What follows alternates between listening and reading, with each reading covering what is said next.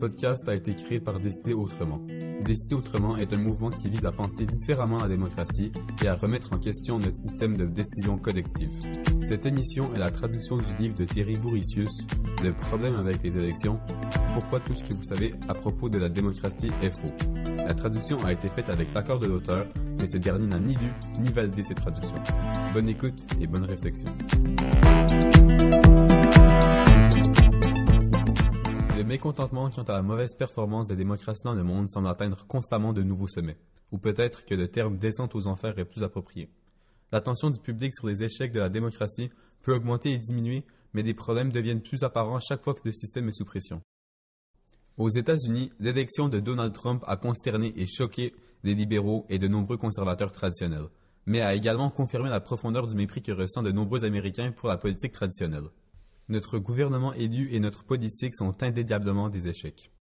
Lors des crises périodiques liées à l'augmentation du plafond de la dette nationale aux États-Unis, de nombreux commentateurs ont reconnu que le système politique américain est complètement dysfonctionnel. Certains ont même suggéré qu'il pourrait être irréparable.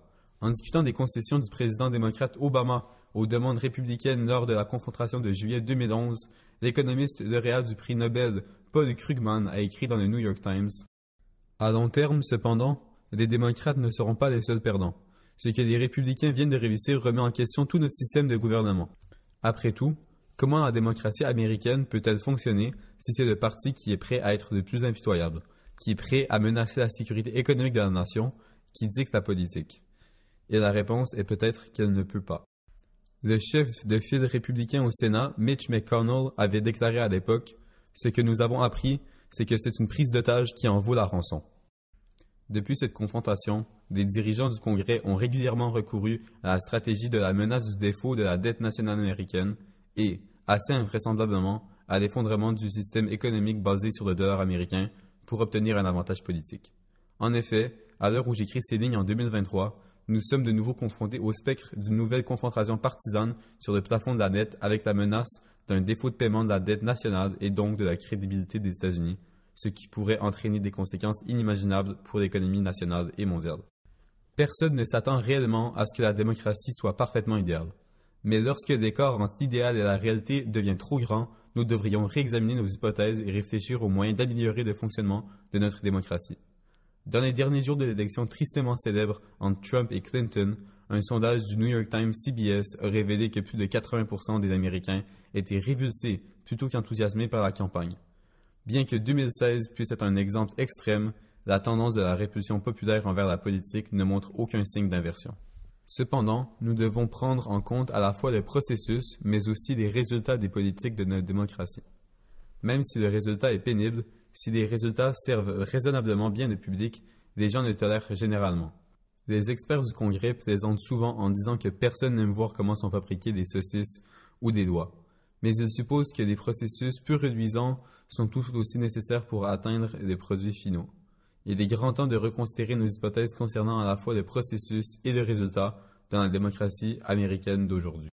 Même avant Trump, les Américains se plaignaient de l'hyperpartisanerie, des diffamations inciviles, de la mauvaise représentation, de la domination par les intérêts spéciaux, de l'aliénation du public et des politiciens qui semblent incapables de s'attaquer aux problèmes critiques et urgents sur d'innombrables questions, y compris la guerre, les impôts, le renflouement d'entreprises, les soins de santé, etc., il existe une divergence flagrante entre les actions du Congrès et les attentes du public, comme le relèvent des sondages d'opinion. Nos dirigeants élus semblent réticents ou incapables de traiter efficacement des problèmes économiques graves et les déficits budgétaires, le déficit commercial, les infrastructures en déclin, le fossé grandissant entre la majorité des 99% des Américains et des super riches et les effets du changement climatique. Ce ne sont là que quelques exemples des échecs répétés de nos politiciens à faire face à des problèmes que des personnes bien informées s'accordent à dire qu'ils ne font qu'empirer avec le temps.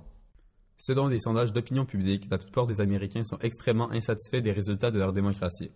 Pendant des années, des enquêtes ont généralement montré qu'environ des deux tiers des Américains croient que les riches bénéficient de plus des politiques du gouvernement fédéral, tandis qu'un petit pourcentage pense que la classe moyenne en bénéficie de plus.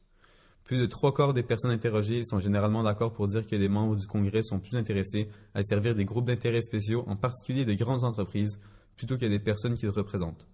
Un sondage de l'association de presse GFK de 2016 a révélé que près de 80% des Américains ressentaient de l'insatisfaction et de la colère envers le gouvernement fédéral.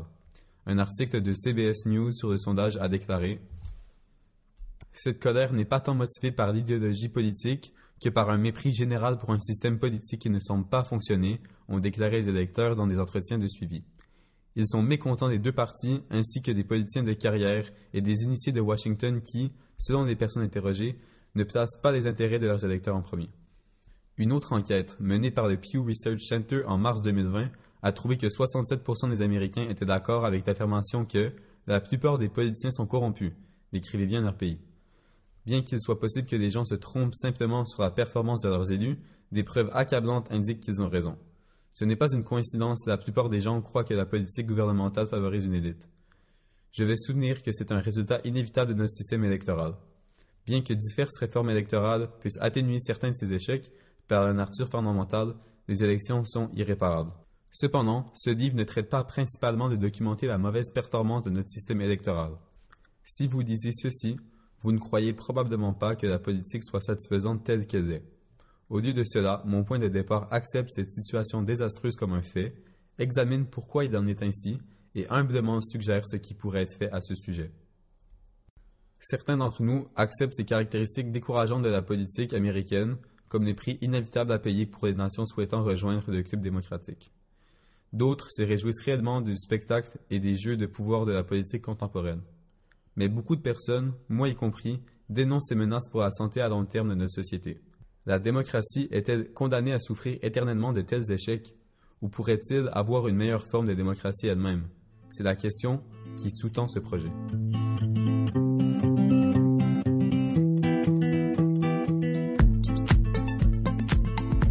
Si vous avez aimé cette émission, nous vous encourageons à vous abonner au podcast et à nous suivre sur les réseaux sociaux de Décider Autrement.